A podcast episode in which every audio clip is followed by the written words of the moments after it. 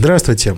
Геополитбюро снова в эфире, и сегодня мы хотим обсудить очень важную тему, а, собственно говоря, тему мировой энергетики, понять, как устроена вся эта очень сложная система.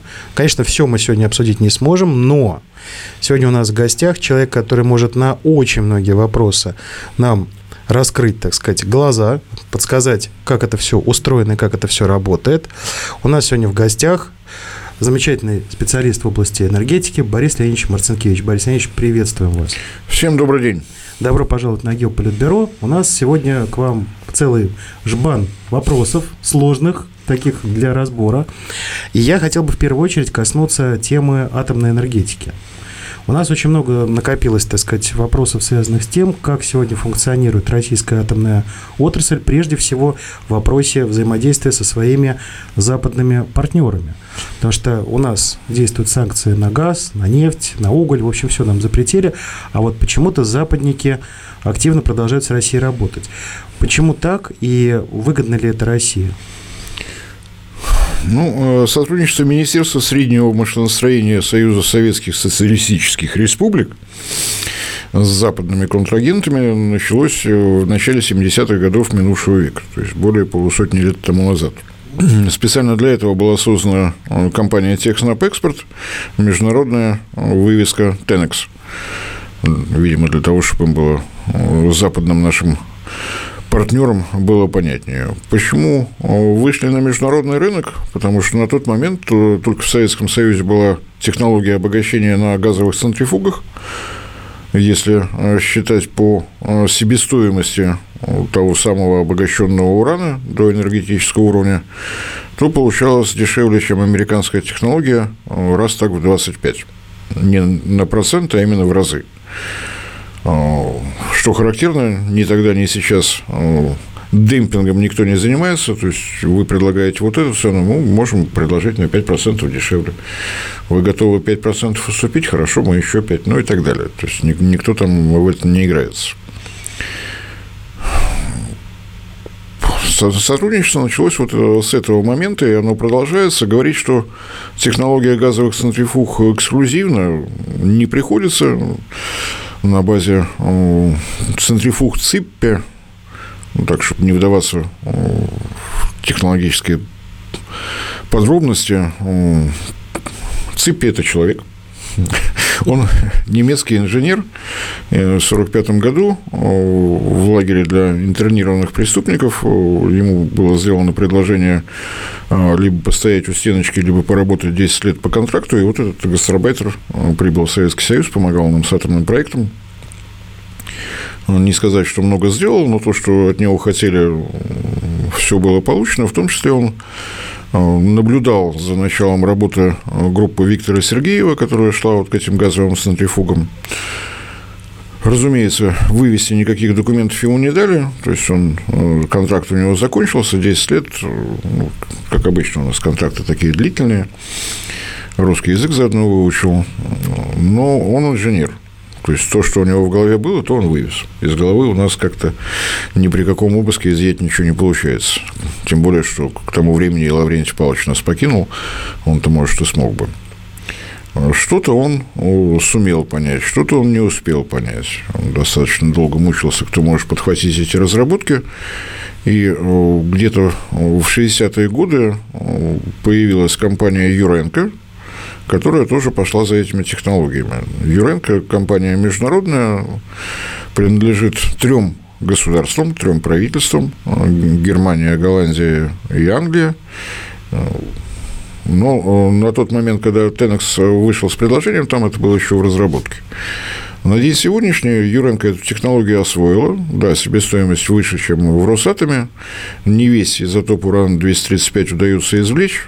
То есть, если в природной руде 0,7%, то после того, как этот уран проходит через э, центрифуги цепи, остается 0,3%. Э, наши технологии, которые, естественно, на месте не стояли, дают остаток 0,1%. То есть то, что для них безнадежные отходы, делать с этим нечего, только хранить, для нас вполне себе приличное сырье. Но это так, к слову. Э, Сотрудничество продолжалось, несмотря на все, что происходило с Советским Союзом, безвременно нас покинувшим. Поставки продолжались. Поставки были налажены, они шли и во Францию, и в Соединенные Штаты, и в Германию, и в Англию, куда угодно еще. Просто по той причине, что бороться с нами было невозможно. Невозможно бороться и сейчас, если брать э, мировой э, парк обогатительного оборудования, обогатительных э, каскадов, то России принадлежит 46%.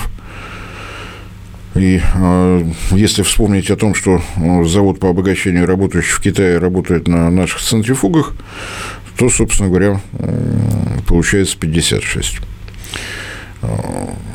чтобы было понятно, в Китае работают наши центрифуги шестого поколения. Росатом сейчас устанавливает э, на своих заводах центрифуги поколения 9+. Так что и там с себестоимостью не так, как хотелось бы. А, кроме того, поскольку первые поставки пошли во Францию, где на тот момент работала компания «Фроматом», бурное строительство новых и новых атомных электростанций, 58 реакторов, которые во Франции работали, они практически все построены в 70-е годы. Таким был ответ Франции на тот самый нефтяной кризис. Все выходили по-разному. Правительство Франции, на мой взгляд, такое совершенно радикальное решение для того, чтобы не так сильно зависеть от углеводородов, просто будет атомная энергетика.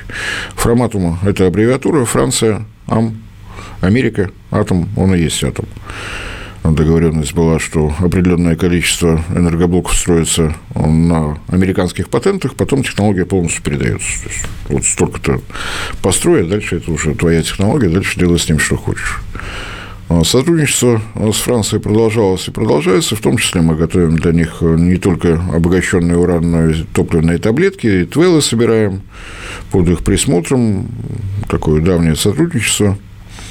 Когда закончился Советский Союз и появились первые контракты на строительство за рубежом, французы предложили а, свои турбины, то есть турбина, которая работает на мощности 1200 мегаватт, это такое произведение инженерного искусства, это Альстом, было даже создано совместное предприятие, планировалось, что технология будет переезжать но случилось э, нечто непредвиденное. General Electric купил компанию Alstom. Соответственно, э, процесс перевода технологий, перевода оборудования и так далее приостановился. Года два-три э, General Electric с компанией Alstom побаловался, потом ему эта игрушка надоела, он ее продал обратно. Я так понимаю, что Росатом от этих организационных э, передряг был в легком шоке. За это время мы научились делать свои силовые машины, делают неплохие ну, турбины.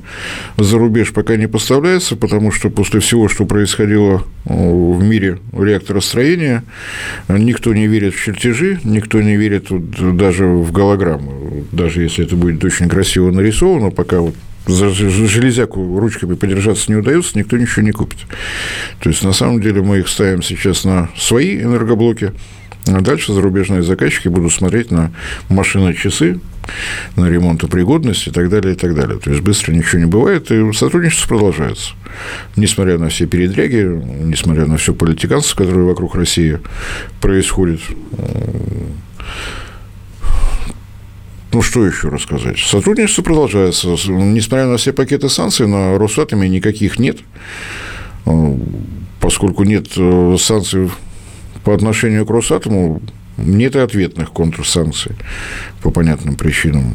Росатом продолжает выполнять долгосрочные контракты, которых у них немалое количество. Что касается нашей атомной энергетики, то Росатом на тот момент, это было Министерство атомной энергетики и атомной промышленности – устояла на ногах благодаря, собственно говоря, двум факторам. В 1993 году был подписан знаменитый договор гор Черномырдин, он же ВОУ-НОУ, высокообогащенный уран в низкообогащенный уран. Э, вполне исправно э, американцы платили, за счет чего удалось сохранить, прежде всего, кадровый потенциал. Ну и А вторая рука помощи из Китая. В 1999 году шло строительство атомной электростанции Тиньвань с трудностями, с задержками, вплоть до того, что оборудование, которое привозилось в Китай, проверяли на месте, и потом спокойно ждали, пока мы его поменяем, доведем до ума. То есть такие терпеливые китайцы попались. И вот на этих двух контактах мы, собственно говоря, 90-е пережили контракт на строительство атомной электростанции Тюрьмань был подписан еще при Горбачеве. Ну, в 90-е наступил момент, когда стали строить. Дальше стало немножко попроще. Появилось сначала агентство Росатом, теперь оно стало госкорпорацией. Мы стали прежде всего достраивать все, что было брошено э, в советское время. И это отнюдь не по причине развала Советского Союза, это по, по причине антиядерной истерии после 1986 года. Много историй, как не была построена атомная электростанция в Нижнем Новгороде, брошена Крымская атомная электростанция, ну и так далее, и так далее удалось застроить э, ростовскую, потихонечку стали вставать на ноги. Международные проекты э, Здорово помог Иран с Бушевской атомной электростанции. Начинали ее строить немцы, Крафтверк. И то, что продемонстрировал Росатом, чужой проект э, как базу, вот вся строительная конструкция была переделана под строительство реактора ВВР-1000. Это было неожиданно, никто за это не брался, мы взялись, мы сделали. И после этого потихонечку пошли, пошли новые контракты, и Росатом продолжает работать. Ну, отказавшиеся от сотрудничества э, финны – это отдельная история. В Венгрии атомная электростанция ПАКШ-2 все лицензии получены, сейчас заканчивается подготовка, общестроительная работа идут, подготовка бетонного завода, каких-то административных, вспомогательных зданий.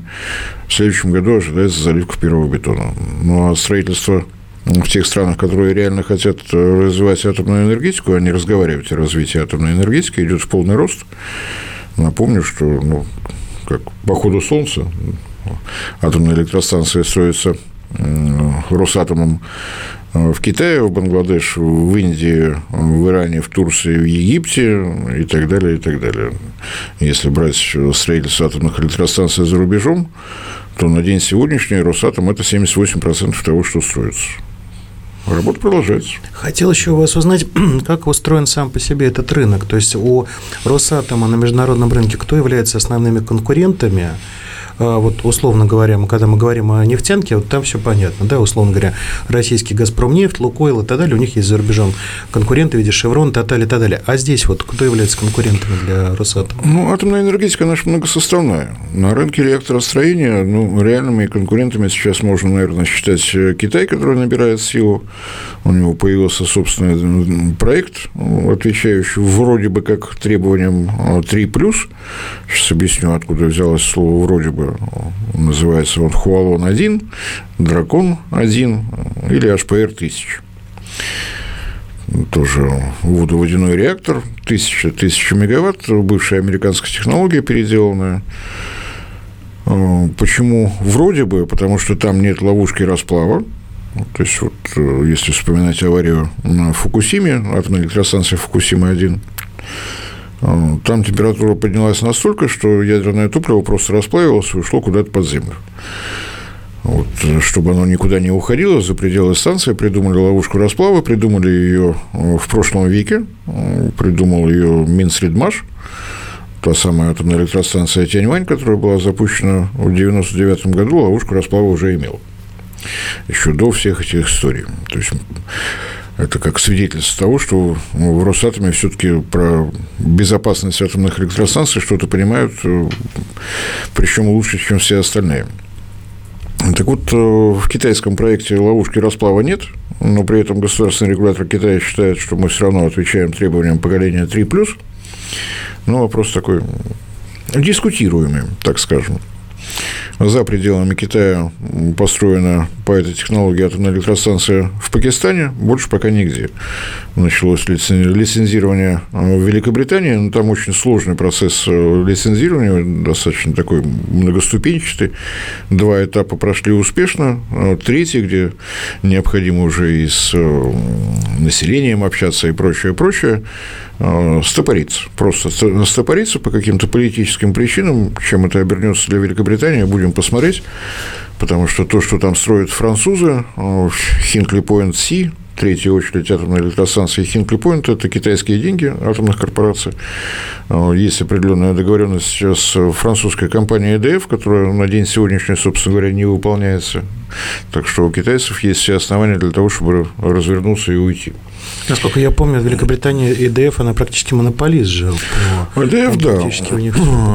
ИДФ, ну, в Англии так сложилось. Напомню, что первая атомная электростанция была построена в Советском Союзе, вторая как раз в Великобритании там вот эти их кузены за океаном, они были третьими по счету в этой гонке.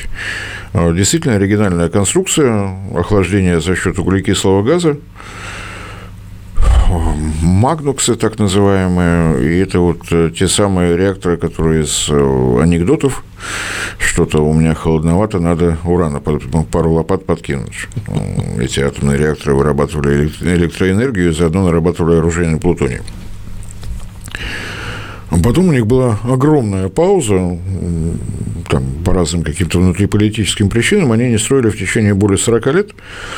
Выяснилось, что уже и обслуживать толком не могут, и все действующие реакторы были переданы э, компании, не переданы, естественно, проданы компании EDF. Она у них действительно является владельцем, оператором всех э, атомных электростанций на ее территории, на территории Англии. И она же сейчас э, строит Хинкли Point C, такой французский шарм. А те люди в Англии, которые еще сохранили британский юмор, они предлагают э, британцам гордиться тем, что у них будет э, самый дорогой объект недвижимости в истории цивилизации. Два реактора, по последним оценкам со стороны ЭДФ, обойдутся в 25 э, миллиардов фунтов стерлингов.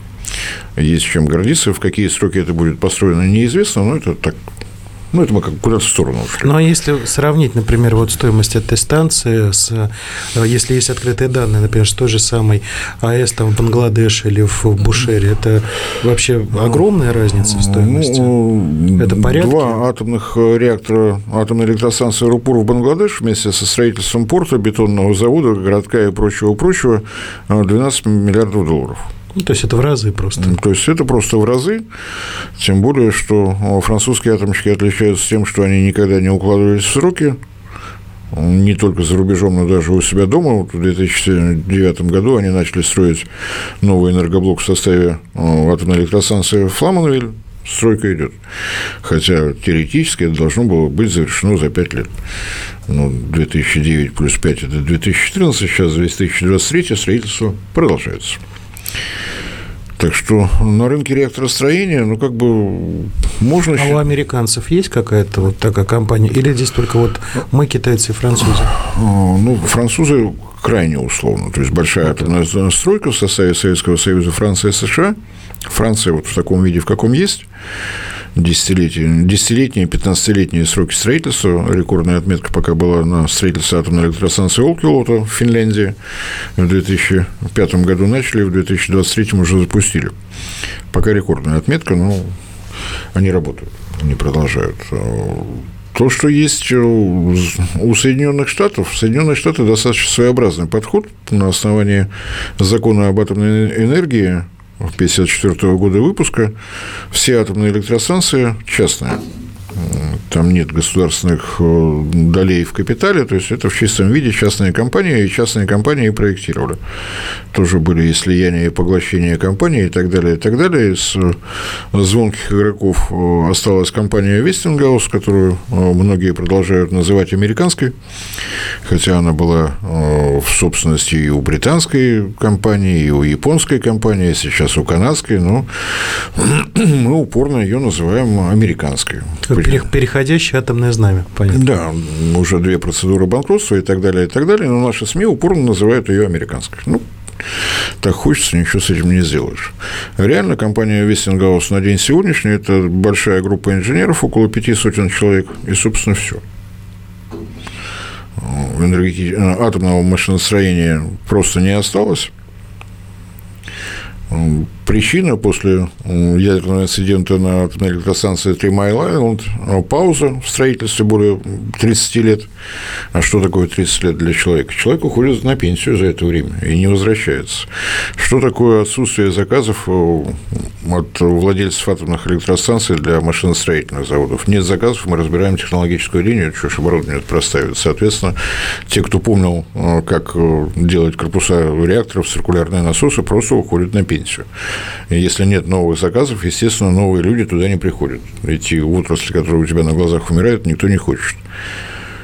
У Вестингауза в конце века был разработан проект реактора АП-1000, который тоже вроде бы как считается реактором поколения 3+, но опять же условно, ловушки расплава нет, одно из требований – дальше произошло нечто невообразимое, не построив ни одного референтного блока, ну, то есть как нормальные люди делают, один построй, посмотри, хорошо получилось или нет, что-то исправь.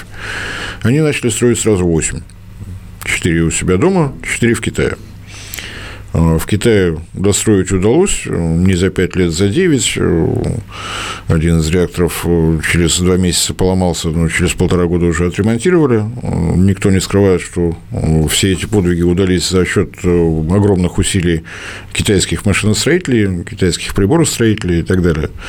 Из тех четырех блоков, которые начинали строить в самих США, два так и не достроили. Компания-заказчик, глядя на процесс очередного банкротства, банкротства Вестингауза, посмотрела, сколько денег вложено, сколько вложить предстоит, с учетом банкротства просто закрыли проект и все. Что касается атомной электростанции в Уголь, там тоже строилось два реактора. В истории атомной энергетики такого не было. Компания-заказчик превратилась в компанию генерального подрядчика. Посмотрев, сколько денег вложено, поняв, что убытки слишком велики, приняли решение, что будем достраивать сами. Соответственно, сильно подозреваю, что половина состава государственного регулятора комиссии по атомной энергетике просто сидела на строительной площадке и пытались вместе с заказчиками понять, правильно ли они все делают. Естественно, задержки. Строительство было начато в 2009 году. В этом году э, первый блок уже запущен, уже все в порядке. Э, второй планировалось запустить тоже в этом году, но поломался насос, поэтому на год отложено. Э, больше на рынке реакторостроения при новых владельцах компания Вестингаус не заявилась нигде если не считать э, бесконечного количества меморандумов, подписанных в городе Киеве, протоколов о намерениях, меморандумов о сотрудничестве, которые любят подписывать в городе Варшаве. Я еще когда учился в средней школе, вот тогда появилась поговорка, что на три вещи можно смотреть бесконечно долго. Как горит огонь, как течет вода и как в Польше строят атомную электростанцию. Вот, они ее продолжают строить. С реакторостроением понятно. А вот э, более такой, может быть, простой, с другой стороны, несложный вопрос. Вот смотрите, насколько я понимаю, есть страны, которые добывают уран, на территории которых добывается урановая руда. Там мировым лидером, по-моему, является Казахстан, вот там 20 с лишним тысяч тонн урана добывается, это урановые руды. Дальше я так понимаю, что у большинства стран, которые производят эту урановую руду, технологии по ее э, обогащению просто нету. Вот правильно ли я понимаю, что сейчас из Казахстана, Узбекистана, условно говоря, эта руда поступает в Россию? Я сейчас немножко пошел по, по, по колхозному так. Э, у нас она перерабатывается. Вот э, сколько таких центров на сегодняшний день на планете, чтобы было понятно, что вот, условно говоря, этими технологиями владеют? Там Россия, Франция и так далее. Вот, вот как, как это устроено? Ну, давайте по порядку. У кого есть заводы по обогащению? У России, построенные нами в Китае, ну, у Китая теперь, ну, Китай обслуживает сам себя. А, эти технологии есть у Юренко, то есть заводы по обогащению работают в Англии и в Голландии. А, в Германии закрыли. А, эту технологию прикупила себе Франция, но не технологию. Юренко технологию не продает. Вам хочется построить завод, мы построим. И завод по обогащению Юренковский работает в Соединенных Штатах собственно говоря, на этом список закончен, хотя, если брать небольшие доли процента, есть предприятия по обогащению урана в таких странах, как Пакистан, Иран, Индия. и в Корейской Народно-Демократической Республике. Ну, это наши старые добрые друзья. Это, слава богу, не наше, мы к этому отношения не имеем. Историю о том, как э, центрифуги Циппи ушли в славный Пакистан, и фамилия Хан нам всем тому порукой, но это, наверное, отдельная история, если интересно будет, конечно, расскажу. Это не наши технологии, да, они развиваются, но и опять же, чтобы было понятно, в Соединенных Штатах трижды пытались освоить технологию газовых центрифуг, не получилось ничего. Денег не хватало, специалистов не хватало, мозгов не хватало. Пакистан, который, на мой взгляд, немножко менее богатая страна, чем Штаты, это сделать сумел технологии цепи были освоены. А, Иран совершенно уверенно, не знаю, ну, там недалеко, через море как-то чертежи перенесло, но а, Иран сейчас пошел дальше, и Р, и это можно расшифровывать по-разному, либо ислам, либо Иран. Там сейчас уже четвертое поколение, то есть они работают и работают, и если они в таком темпе будут продолжать, то любо дорого смотреть я слабо понимаю в политологии, но я знаю, что на науку и образование последние пять лет в государственном бюджете Исламской Республики Иран стоит цифра 11%. Это очень. В России полтора. Это очень много. Я понимаю, что есть эффект низкой базы, но просто сравните темп. То есть у нас получается Великобритания, Соединенные Штаты, Голландия. У нас Германия, получается Россия. Юренко. Угу. Ну, да у нас получается Юренко, у нас получается Росатом и китайская компания, но ее можно в расчет не принимать, потому а что она обогащает для самого Китая. Я хотел спросить, а среди них кто является на сегодняшний день, скажем так, э, с точки зрения производства? Кто, кто лидер? Вот кто ну, вот э, давайте так, Если да, такие данные вот, есть. Вот давайте все-таки переработка урановой руды, вот нам кажется, вот переработка – это просто обогащение. Не все так просто. Вот мы вытащили из шахты, вытащили при помощи подземного выщелачивания урановую руду. Во-первых, ее надо, вот первый этап переработки, надо убрать пустую породу. Горно-обогатительные комбинаты нам в помощь. На выходе получаем оксид урана, желтый кек, он же, очищенный от примеси. Вот первый этап переработки обычно пристыкован, разумеется, к местам обогащения. Что дальше? В нем 0,7% содержания делящегося материала, уран-235. Для того, чтобы он работал как ядерное топливо в активной зоне реактора, нужно 5%. Ну, как добиться того, чтобы стало 5%? Надо отковырять э, лишнюю породу. А то, что нужно, должно остаться на месте. С твердым веществом работать нельзя. Как убрать лишнее? Как работать с газами, известно. Известно ровно одно химическое соединение э, урана, которое позволяет э, проходить мимо жидкой фазы. Потому что с жидкостями работать неудобно, она, видишь ли, течет, протекает и прочее, прочее. Э, если его соединить с штором, то при нагреве до 56,4% градусов Цельсия он сразу становится газом. Вот только что он был твердым веществом, серенький порошок такой, раз, все, газ. С ним уже можно работать. А вот эта э, операция по превращению оксида урана, который привозят с добычных, э, с горнообогатительных фабрик, э, называется конверсия урана, технология тоже далеко не у всех. Это второй этап переработки. То есть это газик, в котором по-прежнему 0,7% необходимого урана-235. Третий этап – это то самое обогащение на газовых центрифугах. Было 0,7, стало 5%. Замечательно.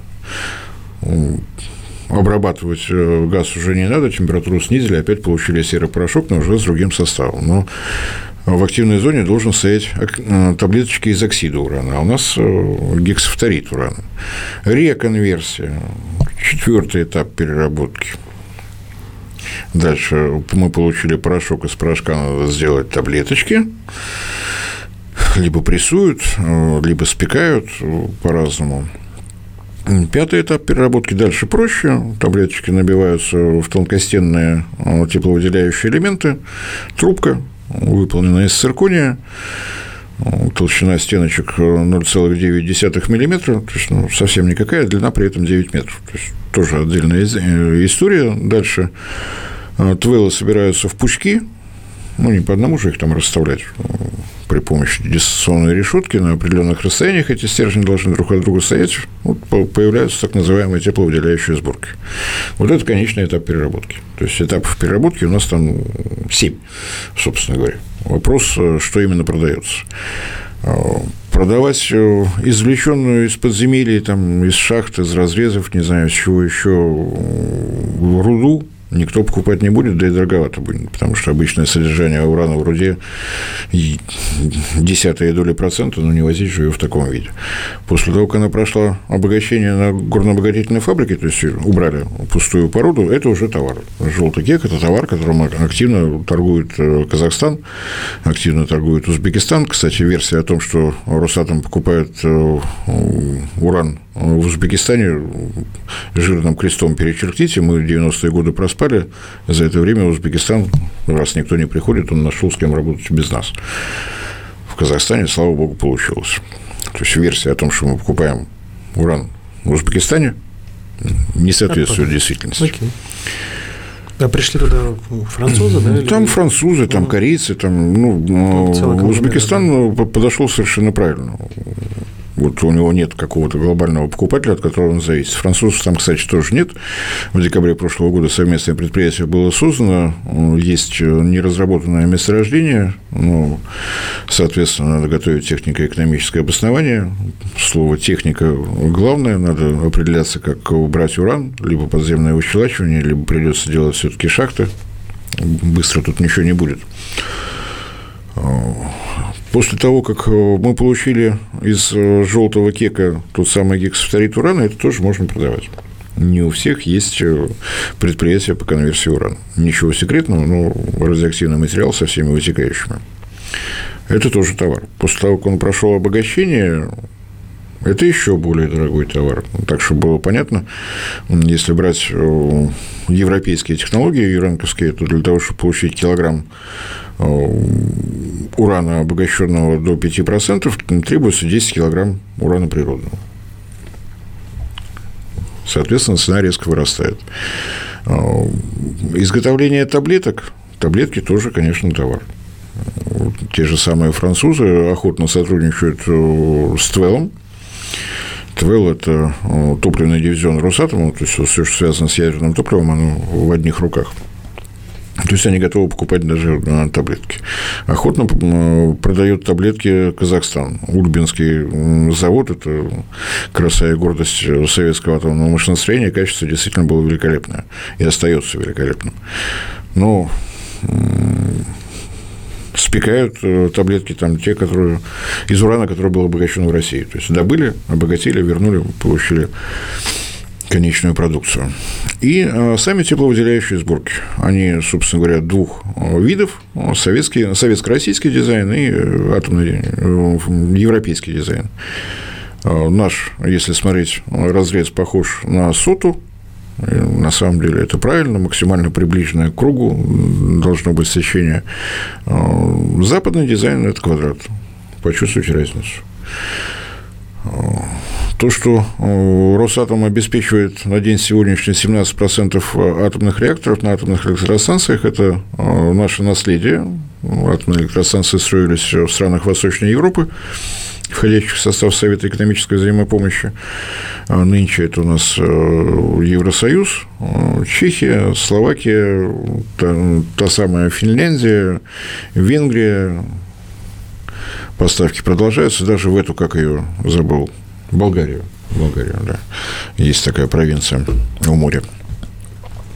А, попытки выйти на европейский дизайн были. Одна была совершенно успешная. Работали со шведами. Для их э, электростанции тоже нужен был ТВС квадрат – возникло совместное предприятие, и надо отдать должное шведам, они, а, когда изготавливали вот эту опытную партию, в России прожили больше трех лет. Они наблюдали за всем, как добывается уран, как он очищается, как он обогащается, как спекаются таблетки, как выплавляются циркониевые трубки, они наблюдали за всем что мы на этом выиграли, на тот, как обычно, закупается там 5-6 сборок, мы на них смотрим, и еще дополнительная проверка. Вот те шведы, которые наконец из России вырвались, сказали, не надо ничего больше проверять, берем, мы отвечаем за качество. Загрузка отработала, а дальше у нас наступила крымская пауза со всеми отсюда вытекающими. Были контрагенты и в Соединенных Штатах, на этапе проверок, собственно говоря, все и замерло. Нужно было получить опытную партию, доказать государственному регулятору, а это топливо должно прожить топливную сессию в активной зоне. В обычных случаях это полтора года постреакторные проверки, то есть это все так неторопливо происходит. Тоже, соответственно, замерло. Что в результате? Заводы по фабрикации топлива, то есть это те заводы, которые им поставили э, таблетки уже урановые в готовом виде. Их дело разобраться с твелами, собрать в тепловыделяющие сборки. Э, туда нам пока не пройти. Вот по вышеперечисленным причинам. Претендует на то, чтобы э, войти в атомную энергетику, в нашу атомную энергетику, так скажем, Вестингаус – новые владельцы, но, на мой взгляд, это про деньги, не про атомную энергетику. Приобретя Вестингаус после банкротства, ну что они видят? Попытки построить реакторы, которые привели к убыткам и к банкротству, и топливные заводы, заводы по фабрикации, которые совершенно уверенно работают. Вот они топливом и занимаются. А, первая попытка сделать сборки для наших реакторов ВВР-1000 – это начало 2000-х годов. Очень лихо было поставлено на одной из атомных электростанций а, в Чехии и на одной из атомных электростанций а, на Украине. Результат удивительный. Чехия, которой требовалось, требовались деньги для того, чтобы достроить начатое в советские времена, деньги получила, но при условии, что топливо будете покупать в Вестингаус нормальная такая. Что логично. Ну, политэкономическая структурка такая. Подписали, привезли топливо. Дальше мне до, до сих пор вот помнятся строки рекламации со стороны э, компании ЧЕС, это владелец и оператор атомных электростанций в Чехии, тепловыделяющие сборки, находясь в активной зоне, стали испытывать деформации сжатия, скручивания и изгиба. То есть, попросту говоря, ничего не функционирует. То есть, вот, еще раз, вот Закон... скручивание, сжатие и изгиб. Понятно. Вот. Их просто выдернули оттуда. Угу. Успели выдернуть, потому что люди получали образование в советские времена в советских ядерных вузах. И впервые в истории атомной энергетики топливный контракт был разорван по понятной причине. Называется, разорвало Володьку. Да, понятно. то есть, как бы там политики не давили, им показывали, видимо, эти mm. тепловыделяющие сборки и говорили, что нам бы электричество получить, не, не, а вот, не это, вот это, а не вот это вот. Я просто почему, Борис Леонидович, почему так э, вас расспрашиваю? Потому что существует такая э, гипотеза в российской э, медиа там, и так далее, что э, вот мы поставляем значит, по линии Росатома много всего интересного в Соединенные Штаты. Если мы сейчас прекратим эти поставки, то вот как бы и, и все. И американцы закрывают все свои АЭС и разбегаются. Это вообще, э, как вам сказать, версия, так сказать, рабочая, или все-таки это не рабочая версия? Я ну, поэтому пытаюсь понять, могут ну, ли американцы где-то что-то Ну, давайте вот, давайте вот про логику. Почему не строятся новые новые заводы по технологиям Юренко? Ну, казалось бы, вот есть технология, есть спрос, чего бы и нет. А, проблема в том, что все прекрасно понимают, что в завод надо вложиться, потратить время на то, чтобы его построить. Росатом подождет, пока вы все это закончите, и скажет минус 5%. Вот. Если Росатом заявляет, что я по политическим причинам перестаю поставлять, все, политическая причина есть, ты не хочешь с нами работать, мы начинаем строить завод. Где здесь выигрыш для Росатома, я не очень понимаю. А, следующий момент. Россия ядерное топливо в Соединенные Штаты не поставляет. Государство Российская Федерация не производит ядерное топливо, его производит корпорация Росатом. И продает совершенно конкретная компания Tenex. Государство Соединенные Штаты Америки не покупает ядерное топливо покупают частные компании, владеющие и управляющие атомными электростанциями. Это не межгосударственный контракт.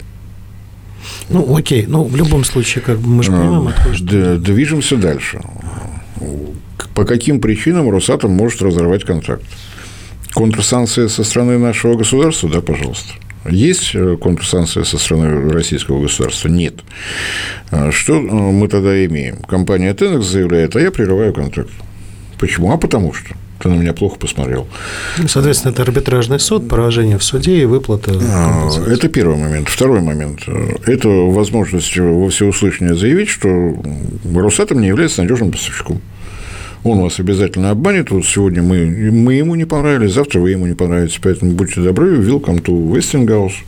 Мы будем делать замечательное топливо. Я не закончил эту историю с Westinghouse после того, как вот это дефектное топливо было дефектировано, ну, как бы сказать, чем их именно оттуда выгоняли, в общем, выгнали. После 2014 года на Украине сказали, что джентльменам верят на слово. Не знаю, где они взяли в Америке джентльменов. Ну, это отдельная история. Грузят и грузят. А в Чехии поступили так, как их учили в Московском инженерно-физическом институте. Взяли шесть сборок, Сборки прожили полтора года внутри атомного реактора. Сейчас идет этап постреакторных проверок.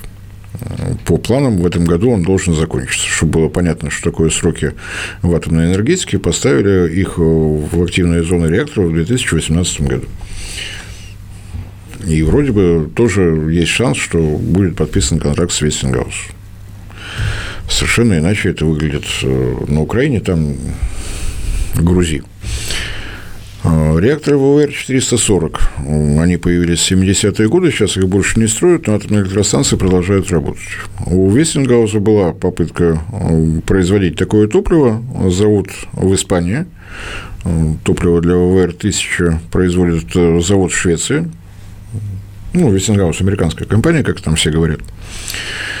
Завод Швеции работает с ВВЭР-1000. Попытка сделать для ВВЭР-440 не удалась в 2006 году э, у англичан э, компанию Вестингаус купили э, японцы, про этот заводик просто забыли, он не вошел в опись при покупке. Была пауза. Сейчас осенью этого года, в сентябре, первую партию американского топлива, вестингаусского топлива для ВВР-440 в составе Ровенской атомной электростанции поступило. Ждем, соответственно, новостей, как там на себя это топливо чувствуют, если нам, конечно, все они решат рассказать, что тоже далеко не факт. Ну, вот какая-то такая обстановка. Я просто, знаете, что хотел понять. Ну, предположим, российское государство вводит контрсанкции, санкции и так далее. Что происходит в этот момент с атомной энергетикой в самих Соединенных Штатах? Вот мне, мне интересно, что называется, понять. У них в этот момент они говорят, ребят, все расходимся, атомные электростанции отключаем, расходимся по домам, или они начнут, как бы, условно говоря, у себя, и у них будет возможность произвести то, что мы поставляем, то, что Росатом поставляет.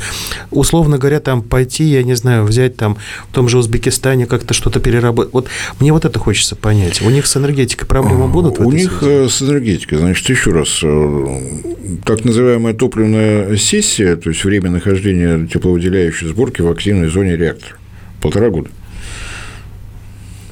То есть пункт первый пропускаем. Да? То есть запас у них запас будет, там, есть. условно говоря, временно Разумеется, больше. у всех э, атомных электростанций есть собственный запас. То есть вот сейчас э, Франция испытывает некоторые проблемы э, с Нигером, но по сообщениям от Урана, Урану, государственная компания, строящая атомные электростанции, запасы на два года у них есть. Договор о создании совместного предприятия с Узбекистаном тоже есть.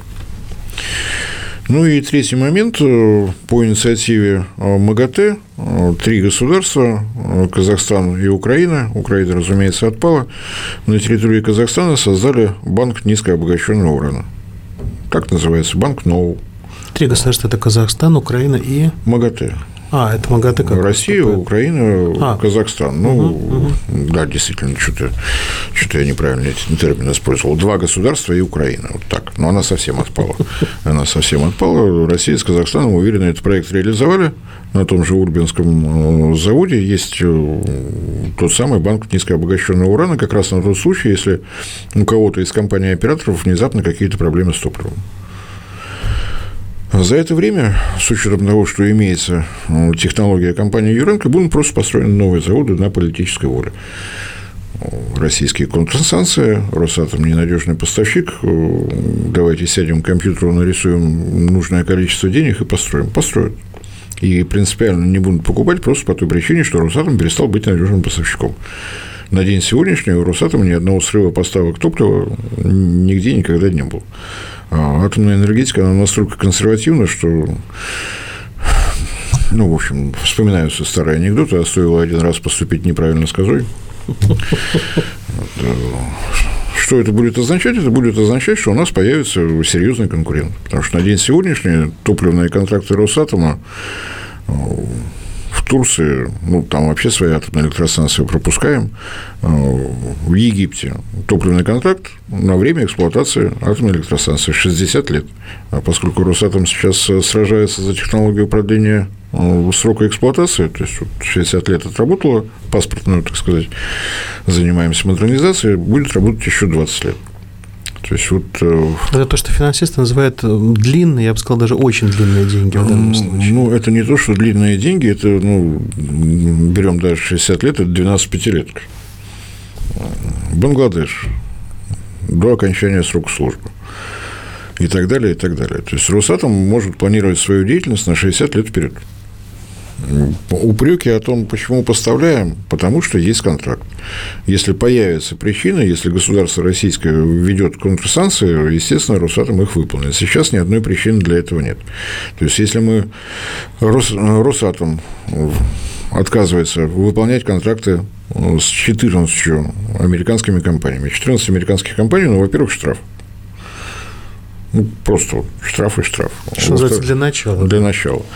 А, следующий момент у нас э, снижается загрузка предприятий топливного дивизиона Росатом.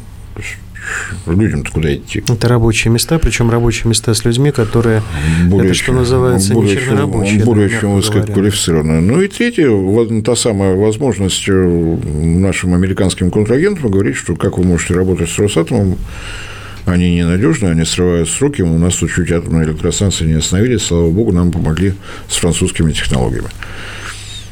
Вот, собственно говоря, где выигрыш-то? В чем выигрыш-то? То есть можно, можно побыть халифом на час, но потерять при этом контракты, которые там на десятилетия, просто да, если а не там попытки не навредить американским компаниям, которые своими атомными электростанциями занимаются, приведет к тому, что они используют свои запасы, запасики, те, которые в банке низкообогащенного урана есть, и за это время просто построят новые заводы. Мы получим себе конкурента, причем конкурента выигрывающего не по э, технологиям, не по экономике, а по политике. Мы сами себе его создадим. Самим себе сделать проблему. Борис Леонидович, ну, у нас на самом деле уже подходит к концу наш э, сегодняшний разговор. Спасибо вам, что вы вот эту схему разложили, потому что действительно очень многие люди, они как бы эту схему не знают. Э, здесь для меня, вот откровенно скажу, очень много сегодня было важной информации. Я хотел с вами, знаете, еще последний вопрос. Э, он, правда, достаточно объемный, но на ваш взгляд, если брать сегодня уже непосредственно саму Россию, для атомной энергетики, вот регионы там арктические, дальние Восток. Там есть перспектива для именно развития атомной энергетики? Она там может пригодиться? Или там проще, вот условно говоря, взаимодействовать, потому что регионы богатые ресурсно, там, может быть, где-то газовые станции. Вот э, в России самая атомная энергетика, у нее какие перспективы, на ваш взгляд? Если верить энергетическим стратегиям, самые светлые. Если верить практике работы единой энергетической системы России, которая была модернизирована командой очень известного энергетика, выдающегося государственного деятеля Анатолия Борисовича Чубайса, то никаких. Просто никаких, а, собственно говоря, у всей нашей энергетики перспектив нет. Так у нас выстроена система. Это чистая калька э, с той системы, которая работает в Европе. Европа показывает результат этого эксперимента.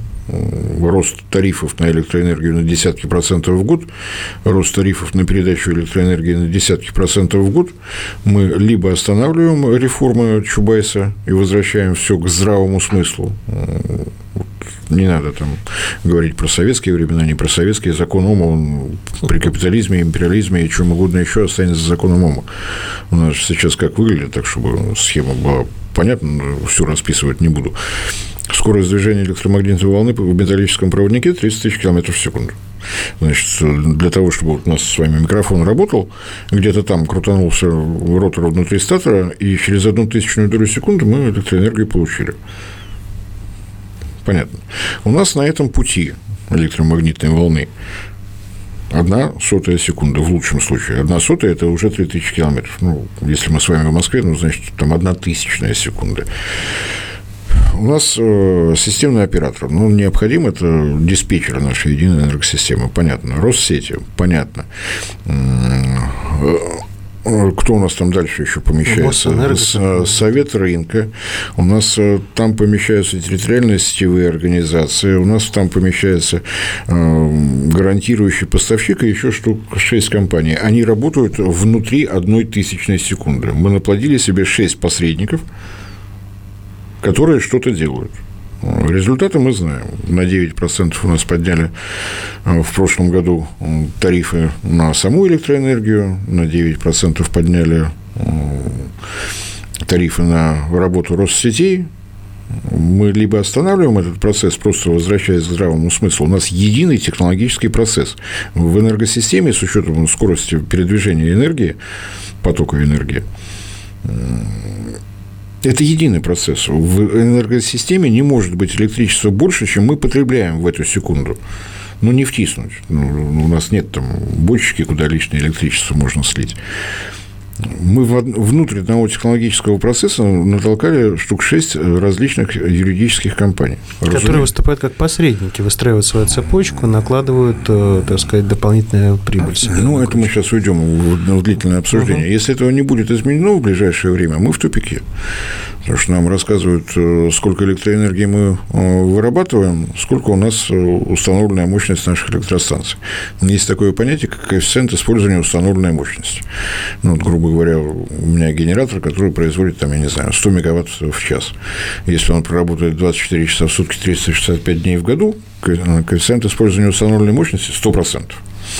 Идеал недостижимый, разумеется. Любой механизм требует, чтобы его приостановили, починили и так далее. А если посчитать выработанное киловатт-часы энергии и установленную мощность, то у нас коэффициент в среднем по стране чуточку выше 50% мы не используем. Почему? Потому что ну, в таком виде согласовать нельзя. Ну, вот э, я хочу построить э, электростанцию. У меня есть деньги, у меня есть желание, я договорился с, с «Газпромом», у меня трубы подгонят и так далее. Мне как рассчитать, с какой скоростью я это буду окупать?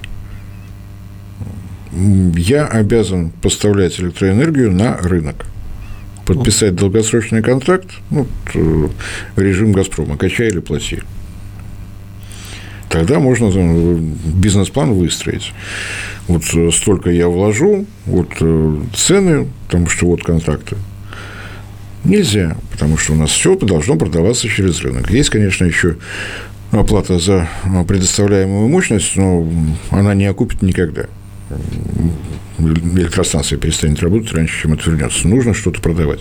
Кому, как, на каких условиях, ты не знаешь. Ну, придет инвестор на такие условия.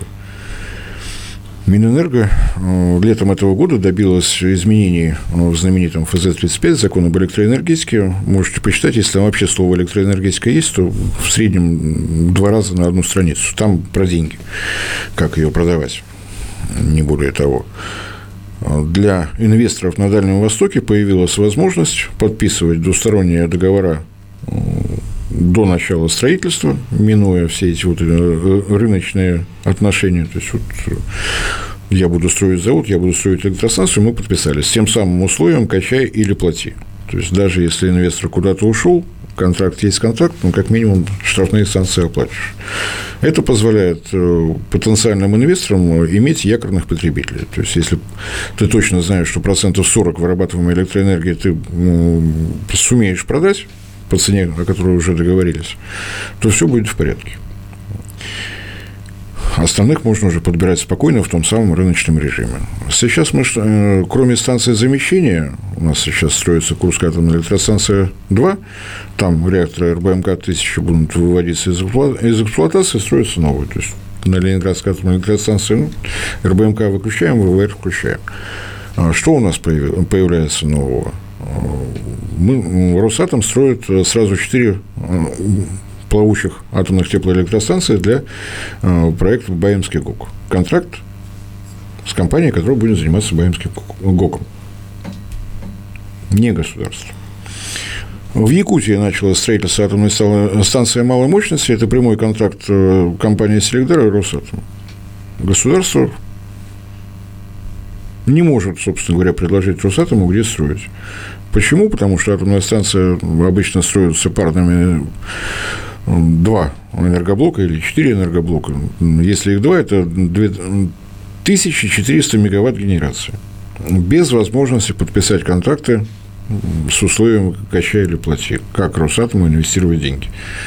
Я буду строить вот такую могучую генерацию и бегать по округе, искать, кому бы, собственно говоря, электроэнергию продать. И потом на рынке у меня, наверное, купят, может, не купят. Ну, то есть принцип как, как с картошкой получается, да, вот кто-то купит, а здесь это энергия, это энергопоток, который остановить невозможно. То есть, ну... ну, даже если вот вы у себя в огороде сажаете картошку на продажу, вы же о чем потом думаете? Соберете ведра, поедете на рынок. Ну, с картошкой можно. С таким объемом электроэнергии, тем более, что она как-то в ведро плохо набирается. Во-первых, ведро, во-вторых, картошка я могу, в конце концов, запечь и съесть уже, на крайний случай, а здесь сложно. И вот эти абсурдные вещи работает Ростовская атомная электростанция. Ну, не знаю, по-моему, там 100 километров не набирается, от нее Атоммаш. Ну, казалось бы. Нет, Атоммаш покупает электроэнергию на рынке. Каков результат? Подняли тарифы. Атоммаш сообщает Росатому, все, что ты у меня заказал по оборудованию, будет стоить дороже, потому что электроэнергия подорожала. То есть мы что делаем? -то? Мы что хотим добиться? Чтобы у нас была такая же себестоимость, как в Европе? Нет, мы демонополизировали рынок, мы создали конкурентные условия, Борис Леонидович. Это вот э, последствия. Ос- особенно обильно они на Дальнем Востоке. Там чрезвычайно высокая конкуренция. Но это мы вдаль ушли. То есть, если в ближайшее время не будут пересмотрены положения закона об энергетике, то какие бы мы энергетические стратегии замечательные не разрабатывали, мы с места не стронемся. И, собственно говоря, мы это наблюдаем. На территории России Росатом строит станции замещения, атомные станции малой мощности на основании прямых контрактов с будущими потребителями, это не государственные потребители. И, собственно, пока все. Понятно. Борис Леонидович, ну, огромное вам спасибо. Нам сегодня была эта беседа очень нужна, потому что она, во-первых, познавательная, во-вторых, э, действительно отрасль, связанная вот с, с атомной энергетикой, очень много вопросов по ней у многих людей возникает, и действительно вот особенно впоследствии вот по итогу вот этих всех санкций, которые против вводились российской энергетики, там я имею в виду нефтянка, газ и так далее, у очень многих действительно вот эти вопросы возникали, о чем мы до сих пор с ними торгуем. Поэтому спасибо, что вы сегодня нам рассказали, становится понятно, почему, собственно говоря, все происходит так, а, а не иначе. Не, ну вопросов, я думаю, больше. Может быть, мы, вы найдете возможность еще разок э, Васильевич, по вопросу вы, позадавать. Вы у нас всегда, дорогой гость, наши двери всегда для вас открыты, и мы будем только счастливы возможности переговорить еще о, теперь уже, наверное, больше о российской энергетике, потому что мы ее сегодня по касательной в конце только успели коснуться, но там ворох просто задач и нерешенных проблем, с которыми нужно работать, работать и работать насколько я понимаю. Ну, мне так кажется, если будет возможность поговорить об этом отдельно, обсудим. Спасибо вам огромное, Борис Леонидович, за ваше время, за ваши ответы. Спасибо. Всем спасибо за внимание, всем всего доброго. Дорогие друзья, это была программа Геоболитбюро. Мы в очередной раз а, сегодня а, очень много, мне кажется, для себя узнали, потому что не все то, что мы с вами видим, является тем, чем оно есть. Я так очень хитро все это дело за, закрою, потому что действительно иногда ты смотришь на какие-то процессы, кажется, ну уже все просто, мы сейчас здесь вот перекроем, там закроем, и вот как бы и все будет хорошо. А потом выясняется, что как не так все будет хорошо. И вот этими граблями, которыми ты размахиваешь, можно иногда получить по собственному причинному месту. Уж извините за такое выражение. Это была программа Геополитбюро. Большое спасибо вам за внимание. Не забывайте подписываться на нас, ставить лайки. Вам это ничего не стоит, а нам очень приятно. Это ваша оценка нашей работы. Мы всегда будем в эфире с вами. Рады вас видеть. Спасибо.